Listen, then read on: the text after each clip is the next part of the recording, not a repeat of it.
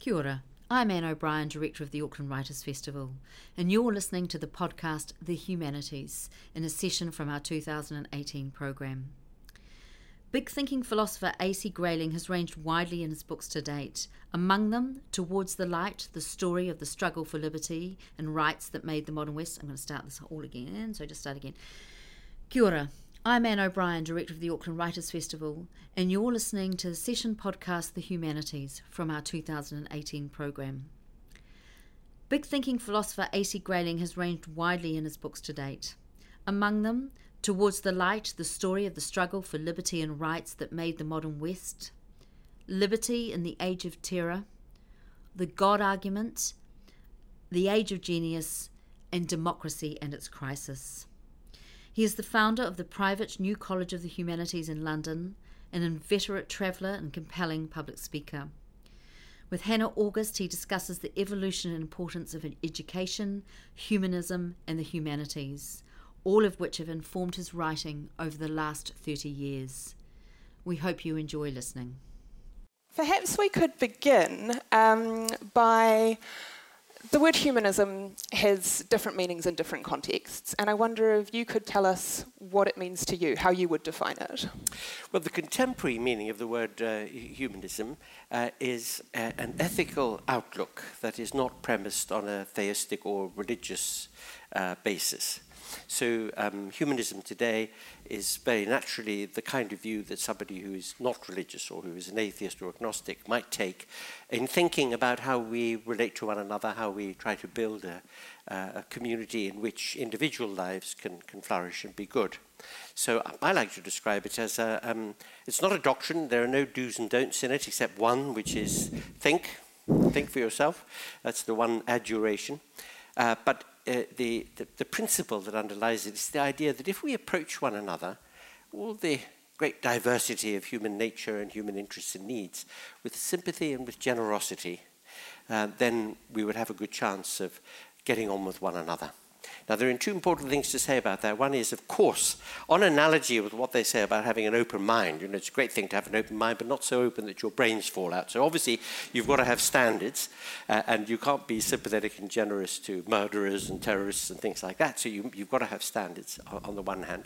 And that is provided by a very nice thing that John Stuart Mill said in his wonderful essay on liberty. He said, the harm principle, the principle that we try not to harm our fellows in the human story, should govern our interactions with them, should govern what case we can make about how we live and what choices we make. So that, that's one very important thing.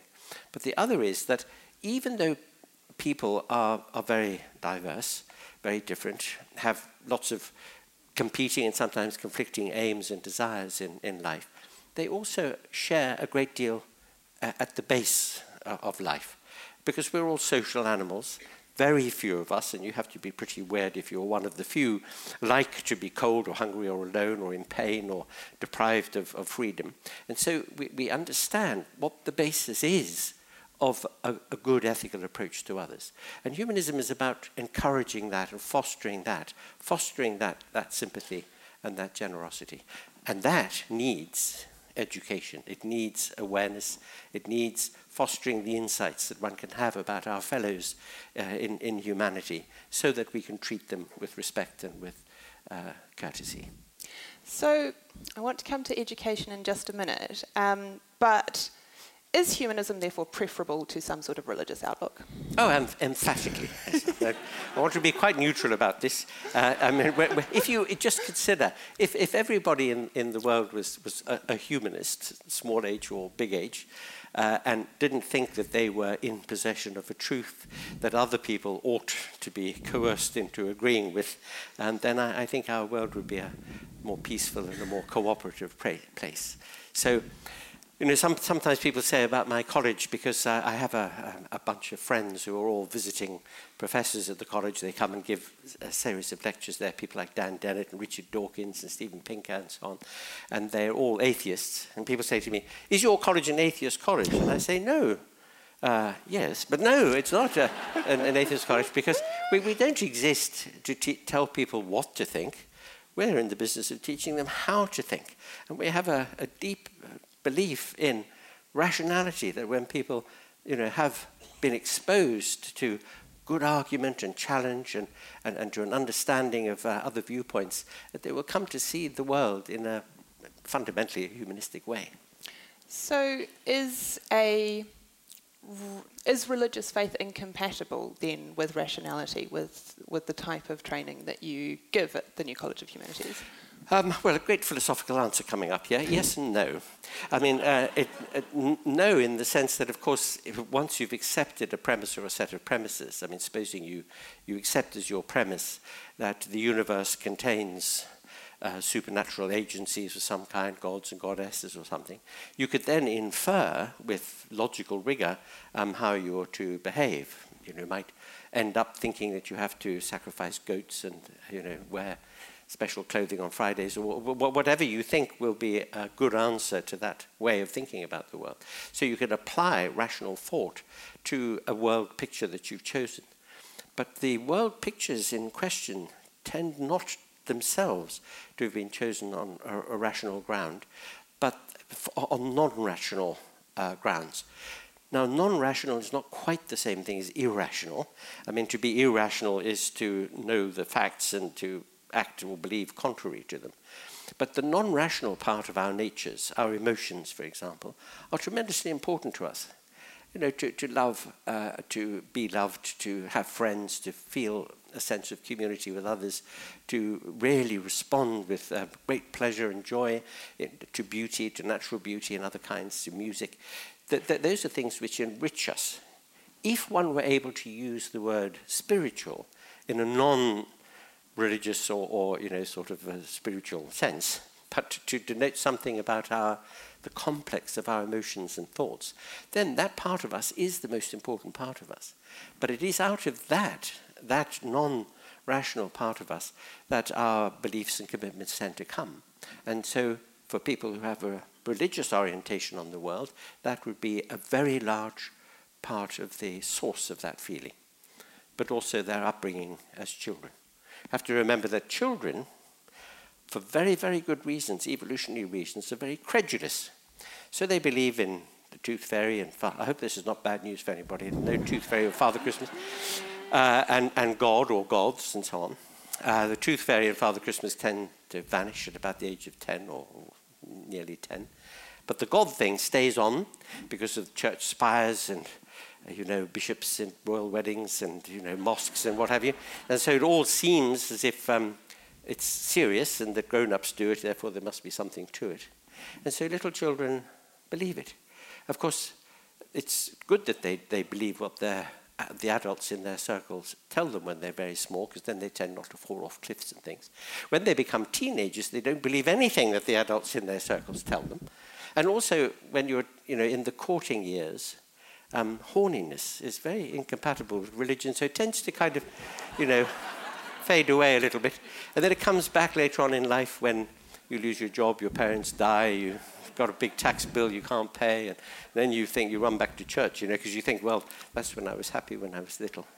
And what, what happens when you get there is that you meet lovely people who welcome you, and you've got a whole bunch of new friends, and so you feel very warm, and, and you transfer it to the religion. Although empirical studies show that when people go back to religious belief in, uh, in later life, in adulthood, it tends not to stick all that long. After a bit, they're sitting in the church and they're thinking, really? And then, then they sort of drift into what I call the feng shui tendency. They start reading their astrological forecasts again. It's a bit like that, that, that triptych, you know, the young man of, of uh, 20, know it all, and then the middle aged man of 40 say it all. And then there's the old retiree sitting on a bench thinking, oh, bugger it all. You know, so,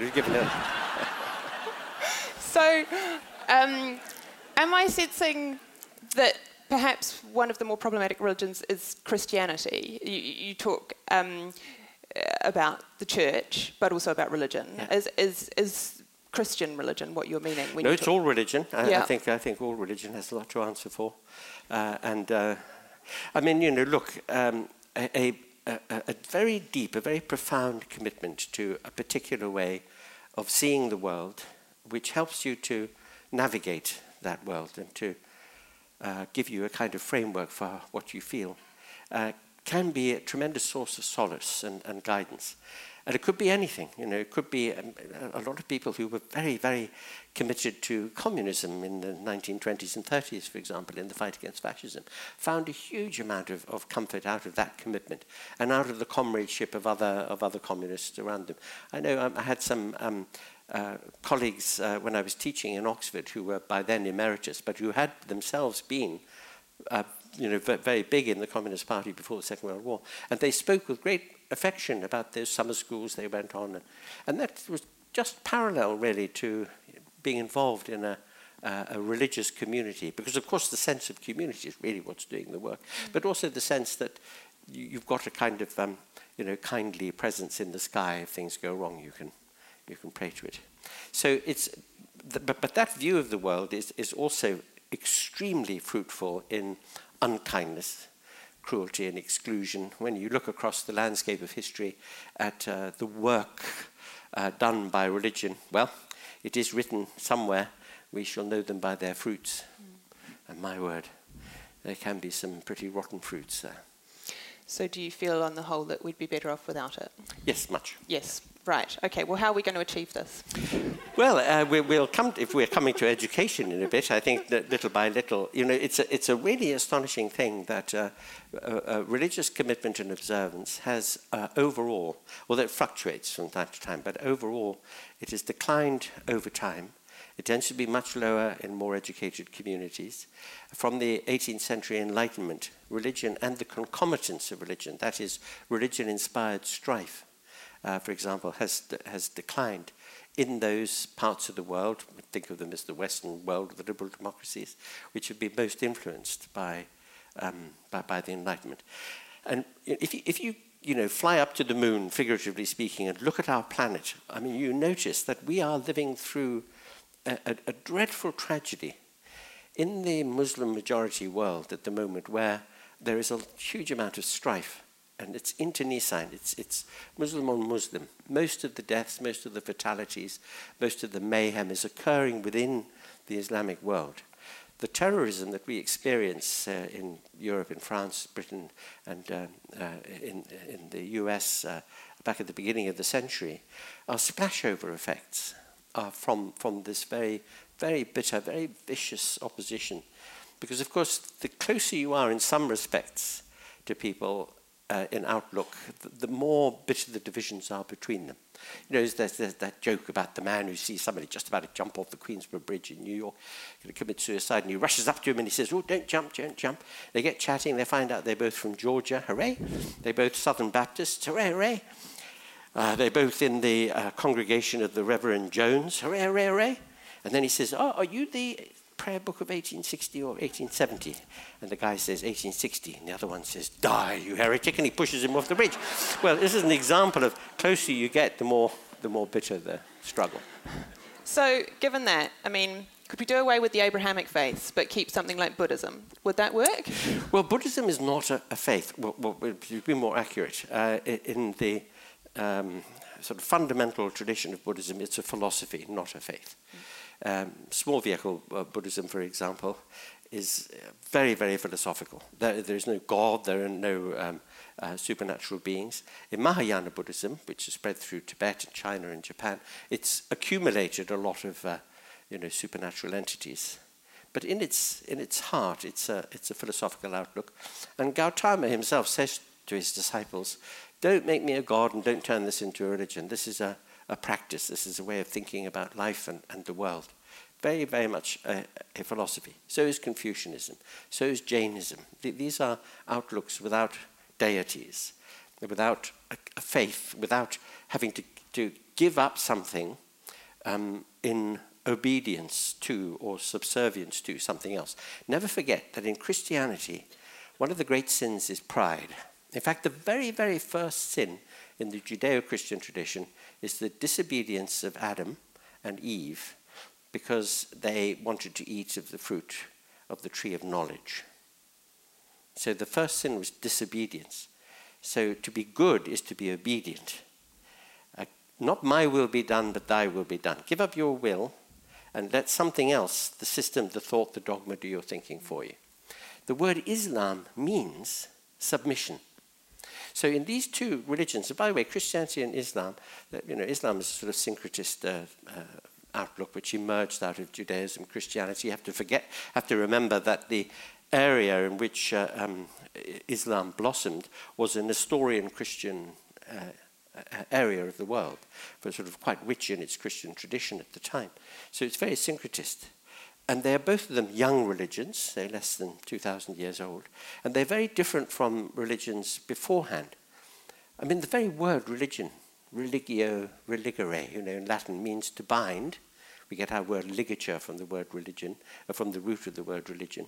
And in Rome, for example, uh, religious observance was, was great public uh, ceremonies and, and, and uh, uh, uh, you know, kind of marches and, and um, celebrations to bring together, to bind, religare, all the different languages and ethnicities and cultures and outlooks of the vast Roman Empire.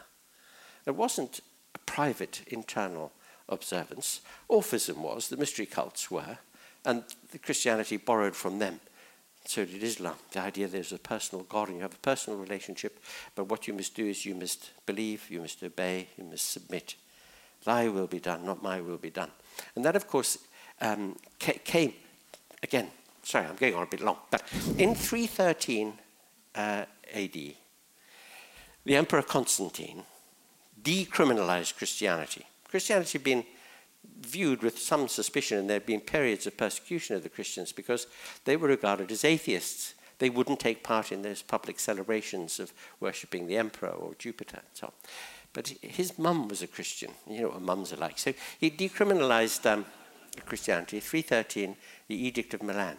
In 380, do the maths, that's not very long afterwards, the Emperor Theodosius I made Christianity the only official religion and the only permissible religion in the Roman Empire. Mm.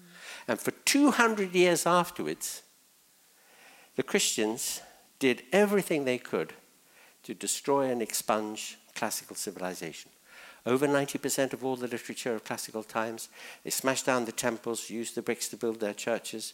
They did to uh, the classical world what ISIS had been trying to do in Iraq to Palmyra and places, but they did it for two centuries and, and tried to expunge as much of that as possible. There's a wonderful book uh, um, just uh, published last year um, uh, about this called The Darkening Age, the beginning of the Dark Ages, and this great assault on, on classical civilization.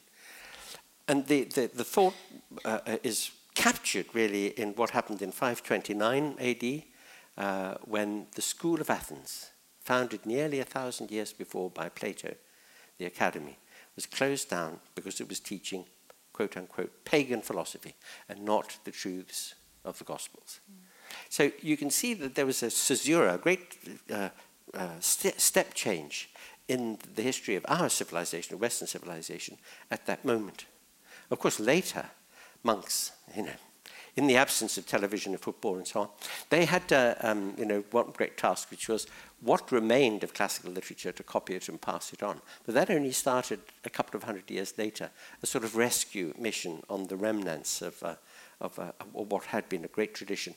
And between the highest period of, of classical antiquity in the 5th century in Athens and the Edict of Thessalonica in 380, at the end of the 4th century of the, our common era, nearly a thousand years, classical civilization, Stoicism, the philosophy of the schools of, of uh, uh, Athens, the great literature of Greece and Rome, the wonderful, complex uh, civilization that had flourished then, got a real jolt and for some centuries was dragged down by the hegemony of a religious outlook.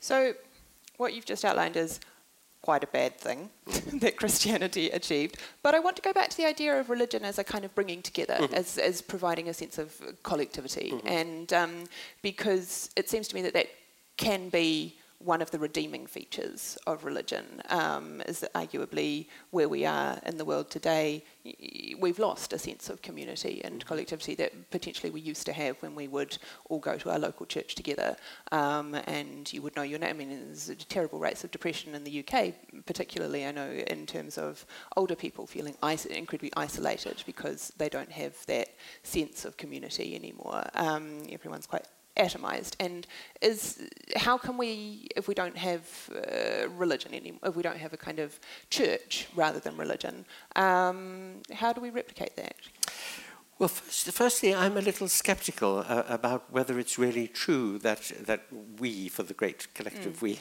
have really lost that, that sense of community.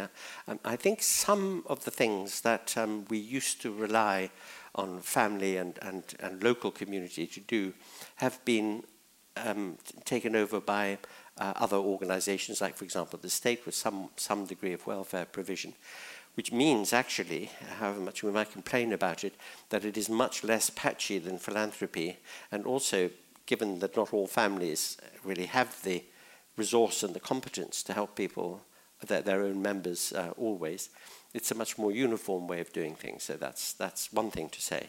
The other thing is that there are different forms of community now. The pub, you know, going with your mates to the rugby game, um, uh, all, all, that goes on uh, as well. I mean, we, we human beings are social animals, and we do, we do need our, our contacts with others.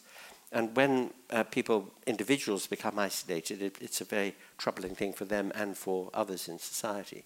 But I, I think it's, a, it's probably uh, much less of a phenomenon in our society than we think. And in an age of greater um, flexibility and openness in our social relationships, we've come to realize the importance of a very great truth, which is this it's a wonderful, wonderful thing to have a warm, loving family who live in another town.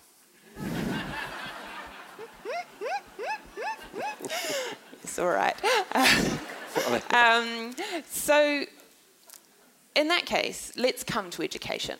Um, because uh, obviously, having a um, having, having had a good education can be one of the things that provides you with solace. If you are in a different town from your family and perhaps you're feeling a bit lonely, pick up a book and apply the, the principles of interpretation that your good education has taught you.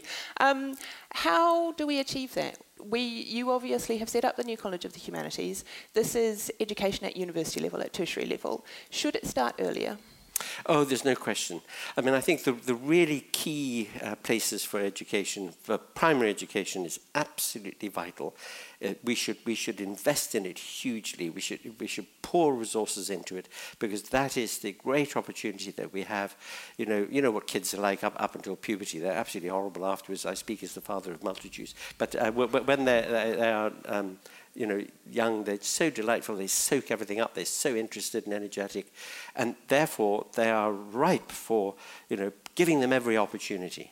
And primary school teachers are very hardworking. I think they're among the most important people on the planet because they can have such a, a wonderful uh, um, you know, influence on, on youngsters and, and make them, give them um, a, a, kind of expanded horizon for all that eagerness and interest that they have. Secondary education, very, very important as well, although I think the way we educate um, adolescents is, is wrong. We make them get up too early in the morning. Um, we, we, we don't let them really do it in ways that go with the grain of their, of their complex and, and uh, sometimes confused and highly hormonal you know, sort of situation. So that there, there should be much more creative and, and uh, um, imaginative ways of making education inviting and rich for, for adolescents. Tertiary education is not really the place where we should be doing social engineering. I'm a great believer in social engineering because I think education is the one thing that can really move people on out of poverty, out of you know uh, difficult backgrounds into real realms of possibility. But by the time people come to tertiary education, well, society has a, has a lot to answer for here too, because uh, economies are looking for people, are looking for foot soldiers for the economic battle. You know, so they want. Uh, actually, I'm not so sure they want educated people. Educated people are thoughtful, bolshy, ask questions, you know, tend to be a bit independent-minded. What they want is trained people people who are trained to do certain tasks, uh, all, all, all, the way from just the basics of numeracy and literacy for perhaps working in uh, uh, commerce or industry, to people who are trained vocationally in professions, lawyers and doctors and, uh, and the like.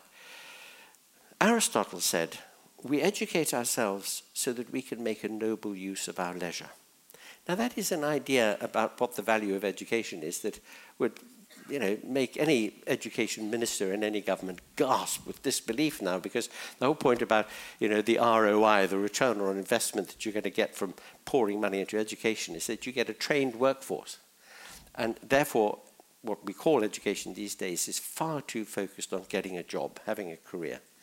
Now, look, you know, I say to my students, I say, look, you know, however much your parents love you, they do want you to leave home eventually and do your own washing. So you're going to have to be able to get a job. That's, you know, uh, and therefore you need to be sort of ready um, for, for the world of work afterwards.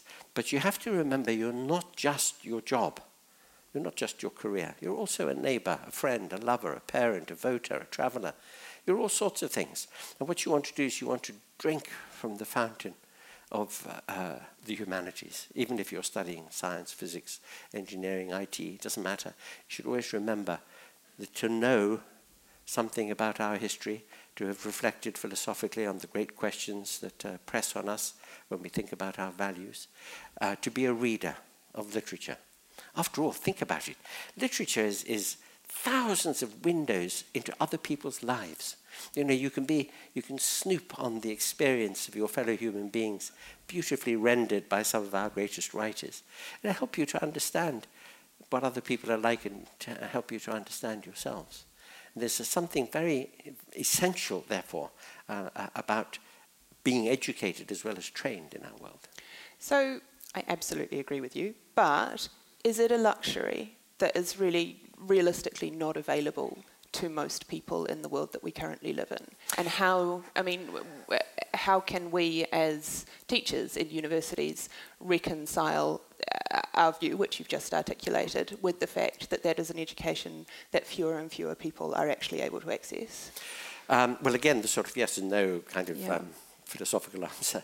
Um, yes, you're right. There are far, far too many of our brothers and sisters in the human story living in places of poverty and conflict who just don't have the opportunity for, for this kind of thing. That is not a reason for our not uh, hungrily pursuing it in places where we can do it.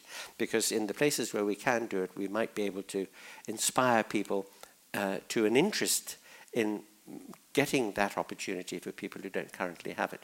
But, but certainly, I don't think anybody can be happy and content knowing that, uh, uh, that there are people in the world who are just walled off from these opportunities, even if we just do a little to, to help, uh, we should. Um, for example, I, I, helped to run a, a, little school in Sierra Leone. Now, some years ago, I, I read, because I do some work at the Human Rights Council in Geneva at the Human Rights Commission, and I'd read a report that the UN produced about the transforming character of education on women in Africa. Now, girls and women, if they can, if they just have the basics of literacy and numeracy, it transforms their lives. Among other things, they have fewer children and the children are healthier. They can manage their own resources. They, end, uh, they, they, can start controlling their own lives and not being the property of, of men. So I became very enthusiastic about setting up a girls' school. And I was told by no less a person than Ayaan Hirsi Ali that under no circumstances should we set up a girls' school. It must be co-educational because the boys and the men in their communities would really give them a hard time if it was just for them. And she said to me, if you want to ensure that girls get an education in Africa, you, the, the one key thing that you must never forget and you must make sure you do is you must provide a toilet with a door because that's the one thing that makes it possible for girls to go to school once they get to puberty. And that kind of realization, it's really, you know, sort of left field. You wouldn't, I wouldn't have thought about it in a million years because a bush is good enough for me, you know. But uh, if you think what difference to education a toilet makes, it really opens your eyes. So we can all make a little contribution like that. But in our own uh, uh, zone of possibilities, we should really, really encourage people to see that um, what, what it would mean for them and for the expansion of their, uh, of their uh, appreciation of, of life and how they live their own life and what they can do with their fellows really turns on how welcoming they are to these opportunities. I can give you an example. Everybody here was reading Proust in the bath last night, so they'll remember that there's a, a little anecdote told by the narrator about how he was taken as a little boy to play in the Champs-Élysées by his nanny. And he hated it Champs-Élysées, a great big wide road, lots of traffic, it's dusty and noisy. Didn't like it at all. He said, if only I had known all the stories about the lovers who had strolled up and down under the trees here, or those who had sat on the benches and wept with grief, or seen the triumphant armies marching up the Champs Elysees to the Arc de Triomphe. If only I'd known all this, the place would have leapt into life like a great theatre of the world with all these wonderful human realities and, and stories. And suddenly it would have become vivid. I would have loved it. I would have run to the Champs Elysees every morning to, to relive all this wonder. That is what an education gives people. If they will read, if they will think, if they will be open, the world springs into life, and suddenly it all it comes to have such rich meanings and, and significances. And that's what one wants to encourage uh, as many people as possible to have. And by the way, not just in the school years or the university years, but lifelong. So let's come to the New College of the Humanities, and um, obviously you teach English there. Um, I'm intrigued that you don't teach film studies, um, which you know is a medium that we've all grown up with now, and um, gives us those stories in exactly the same way as books do. Can you talk to that a little bit? Yes. Uh, first, just, just a little run up to, to, the, to the, the sort of point of founding the college. Um, I spent, uh, you're going to see from this that I'm no mathematician. I spent the first half of my career teaching at Oxford, the second half of my career teaching at London University, and now in the third half of my career, I'm running this, uh, this college, which uh, I dreamt about for, for a, a long time because I thought, thought to myself, so many of our undergraduates have more or less forgotten whatever it was they read or talked about when they were undergraduates. It's as if the partying and the love affairs and the broken hearts and so on, much, much more important in their undergraduate experience, and they are important, by the way, um, much more important than, than what they learned. And what they learned didn't change their lives, didn't really make them keep saying, wow, really, you know, and having these insights. Um, or too few of them did. And I thought that was because we were, we were losing sight of a way that the humanities should be uh, studied. I nearly said taught, but actually it should be a collegial enterprise between tutor and, and uh, um, pupil. And when I started teaching at Oxford, we were still teaching a weekly essay-based one-to-one tutorials. And that is the gold standard for the humanities. Because when you work with it, that individual mind, how that mind works, what the grain is there of that character, you can really work with it, and you can and you can you know create opportunities for, for that individual to really blossom. And because that's a very expensive model of teaching in time and in money and in effort, it was starting to, to fade out. By the time I, I moved from Oxford to London, uh, already I was teaching two and three students in a group instead of one. Now you might think, well, so what? Um, well, the answer is imagine interviewing two people simultaneously for the same job. Just imagine that. It's a completely different dynamic. It's a very interesting um, psychological uh, um, point, this, about how, how you can work with somebody, even somebody you rather dislike or they dislike you or something, you can still get something out of it. Of course, you want students also to have their lectures and their seminars and to be in groups where they exchange ideas with other students. But at the core of it, if you could do this, so I wanted to keep that alive. That was one. And also, I wanted to do it for the very, very central humanities philosophy, history, literature, because we also do uh, politics and art history and law and economics. But uh, because I, I think that those social sciences bear on the same question, the great Socratic question how should we live? What sort of person should I be? What really matters in our lives? Now, the, the, the, this, you know, very often I describe the humanities as the great conversation that humankind has had with itself about those very questions. And to encourage the students to break boundaries between them, to be philosophers and historians and literary critics all in one, to see the connections there. So, a, a, a kind of core pursuit where we are genuinely um, colleagues. So it's a college. We're working together to try to get the very best, to really suck the pith out of this great fruit, which is the wonderful accumulated uh, uh, discussion that humanity has had on, on these matters. So that, that, that's what I wanted to do. And for a long time, of course, it was just a dream. How the heck do you do it? You know, it seems very difficult. I tried to persuade my colleagues at Oxford to introduce new degree programs that would try to satisfy that. Again at London. And, you know, higher education is very, very, very conservative with a small c. It's very difficult to get changes there. Um, so I began to think, well, I have to do it uh, myself. And fortunately, I had a friend, when I was a student at Oxford, I had a friend who went on to become a very, very successfully, made a bucket of money uh, in business. I said to him one day, you must be very good at business. He said, oh, no, I don't know anything about it. I just know one thing, which is that if you have a good idea, find the right people to carry it out. That's a brilliant insight. I thought, oh, hooray. All I have to do is find the right people, and they can do it. You know, I can just tell them, say, here's the vision, this is what I want, make it happen. You know, just get the right team, make it happen. So that was number one. Number two was, I spent a few years as a um, fellow of the uh, World Economic Forum in Davos you know, every January all these big businessmen and politicians get together in Davos, a lot of hot air. You wonder that the glaciers have survived this long with that. But there, there were some, um, you know, sort of aspects of it which were sort of quite positive. And I was on a committee discussing how we might uh, raise the level of literacy among women in the Middle East, because it's only 51%. And that has a big drag anchor effect on society in the Middle East. So we thought we'd come up with all sorts of schemes. So we came up with a really beautiful scheme for daytime television literacy classes, and then we started thinking about where are we going to get the money.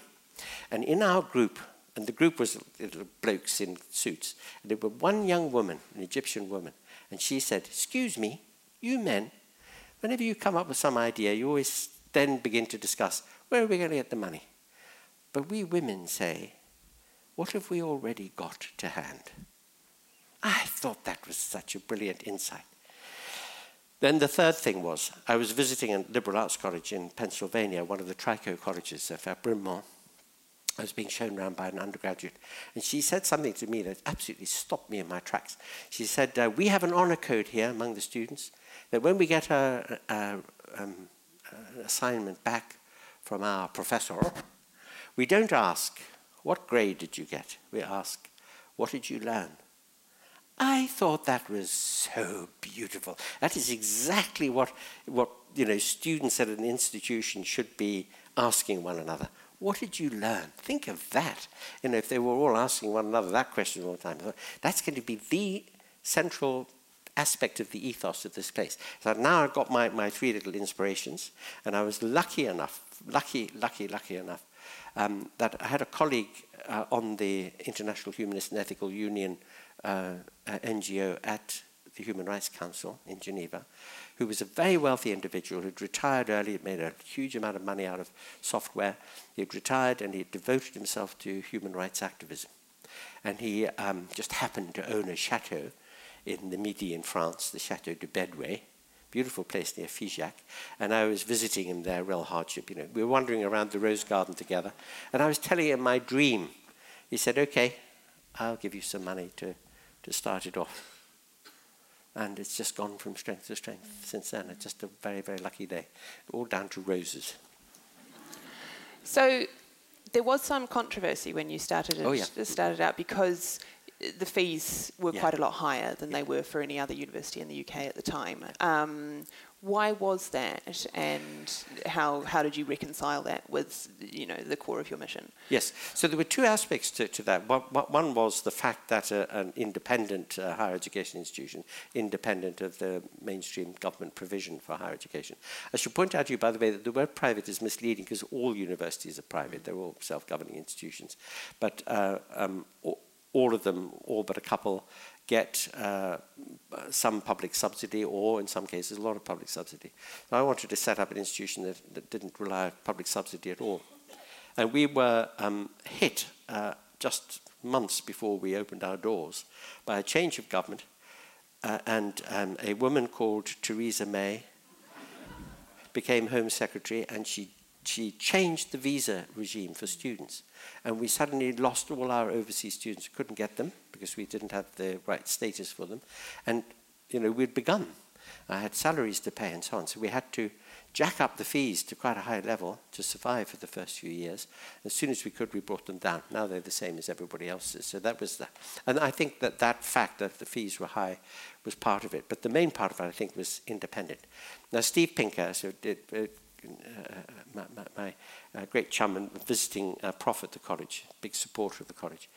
Uh, he was dining with me in the very first term, and we were talking about the, the controversy, and he said, You know what explains it? It's the following joke How many professors does it take to change a light bulb? And the answer is change. they didn't like the idea of, of uh, you know, of, of, there being something new. That, that was, you know, that speaks to the point about higher education being conservative. You know.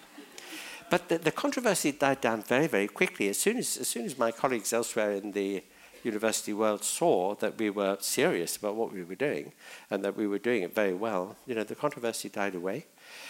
And uh, we got a PR company to have a look at the reception um, in the press, uh, you know, in the media, of what, what uh, people said about the college. And most of it, so over 70% of it, was very, very positive.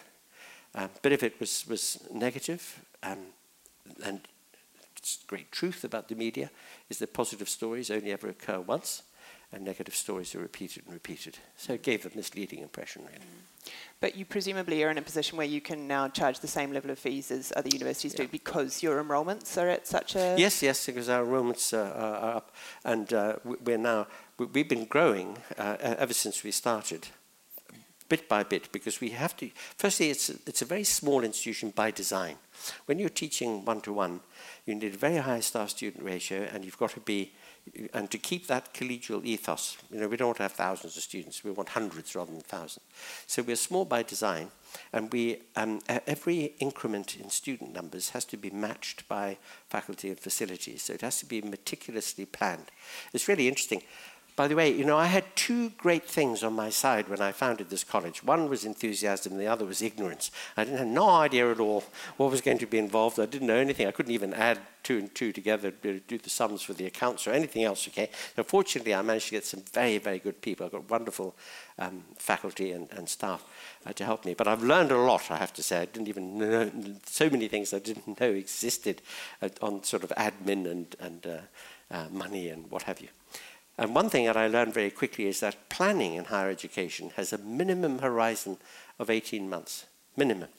Actually, our planning stretches ahead two to three years. We're thinking about student intake and facilities and uh, recruiting some more faculty and so on for 2020, 2021, that kind of thing. And we sit in, and we're doing that now, you know, so you, and, and of course, uh, the, the one big variable is the, the student intake. Are you going to increase by uh, 4% or by 7% or 3% or 9% or something? Uh, so it, it's a um, fascinating sort of intellectual jigsaw puzzle that you're busy with all the time. So is there is there a need for more institutions like the New College of the Humanities? Presumably, one of the impetuses for starting it up was not just a desire to bring back this Oxbridge teaching mo- tutorial yeah. teaching model, but a sense that the humanities were, in some sense, losing out, were yes. embattled, yes. Um, as they are uh, kind of empirically in both the states and places like Australia and New Zealand. Um, uh, do we need more places along the lines of the NCAH? Yes, we do, and, and we would welcome it actually because we're the only, uh, you know, sort of high-end, very aspirational, high-quality, uh, small humanities dedicated institution in the UK. And if, if there were some others, supposing one opened in Liverpool or, or in Edinburgh or something, that, that would be terrific because then you don't have to explain yourself every time. Then there is a, an arena and then people understand that, that uh, you know, there are folks doing this kind of thing. I should point out, by the way, that, that um, our undergraduates who do their degree studies are also compulsorily have to do our diploma, which is a, an ad, a, a, a kind of separate thing that we've devised in order to provide the T crossbar to our teaching model. I call it a T-shaped model because the stem is the in-depth and the T is the breadth, liberal arts kind of breadth. And they have, they have to do logic and critical thinking. They've got to think about thinking, think about inquiry, think about arguments, think about the nature of research be very reflective and self aware about how they make a case, how they substantiate it, how they examine somebody else's arguments. That's terribly important. For most of the uh, history of universities, the assumption was that people would pick up how to do that by studying their subjects. Of course, they do, but if you can make them self conscious about it, all the better. Then an educated person must have an intelligent layperson's understanding of the major areas of science neuroscience, evolutionary biology, and its impact on medicine uh, and pharmacology, um, some sense of the great adventure of cosmology and particle physics. So they have to do a science literacy program. Uh, and it's, it's science for non scientists, so there's no white coats in maths. And it's contributed to by some outstanding scientists who are so knowledgeable about their discipline that they're very good communicators. So Richard Dawkins, I mentioned him, he comes and talks about evolutionary biology to, to my students. Uh, Tejinder Virdee, who's one of the lead scientists at CERN on the Large Hadron Collider, he comes. Um, Steve Pinker comes to talk about psychology and uh, uh, psycholinguistics and so on. Thirdly, all the students have to do applied ethics. That's uh, business ethics, medical ethics, environmental ethics, public ethics so that they've thought about and discussed and explored some of the great dilemmas that we meet as a society and as individuals. I mean, the, the whole point about dilemma in, in ethics is that the arguments of both sides are equally compelling and it's very hard to make choices. And they should wrestle with that and, and try to work something out. And finally, they all do what we call our professional program, or it's actually called the launch program. And I just want to take a moment to explain to you how absolutely brilliant this name is because New College of the Humanities is abbreviated as NCH. So you look at the word launch, L A U N C H. Okay. So it's a launch program and it's about their careers and what happens to them after they leave and they have to study it's sort of uh, they, have to you know basic financial literacy how to read a balance sheet how to work together as members of a team how to uh, make a pitch you know sort of entrepreneurial pitch and so on. So we do we, they do this strand all the way through their three years. And I say to my students I say look most of you want to get rich this will help you. Some of you want to bring down the capitalist system this will help you too because you've got to know the enemy from within. So everybody enjoys it and they all love that sort of practical side of it and I want them to see you're studying medieval monasticism in, you know, Upper Austria. What's the connection between the lives of these monks and something that you might do in your working life now? You know, E.M. Forster, two of my favorite uh, um, mottos come one from E.M. Forster, only connect, you know that one, and the other one from, from uh, Eliot, T.S. Eliot, who said, the great method, there's only one method, it's the great method, it is to be intelligent. And that's the thing that I, I want my students to be. You've been listening to a podcast from the 2018 Auckland Writers Festival. You can find a range of other festival talks, interviews, and discussions on iTunes and SoundCloud and on our website writersfestival.co.nz.